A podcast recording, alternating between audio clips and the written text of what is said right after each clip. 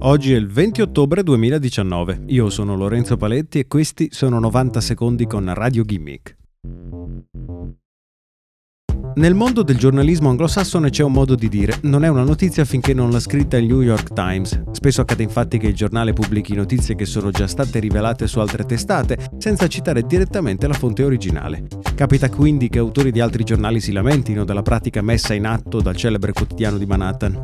Recentemente il Times ha scritto un articolo sul sindacato di Kickstarter, proprio alcuni giorni dopo che Slate aveva pubblicato un lungo approfondimento su questo argomento, approfondimento che il Times non ha citato. Motherboard è riuscita a mettere le mani su un documento interno al giornale scritto da Phil Corbett che si occupa dello stile utilizzato sul giornale.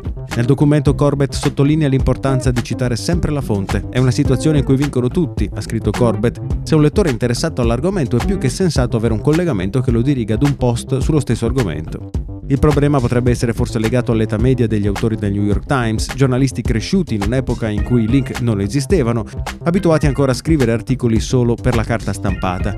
I primi a lamentarsi sono proprio alcuni dei giornalisti del Times che lamentano come i loro colleghi, non citando le fonti, facciano fare una pessima figura al giornale, continuamente criticato sui social e sui giornali concorrenti proprio per questo motivo.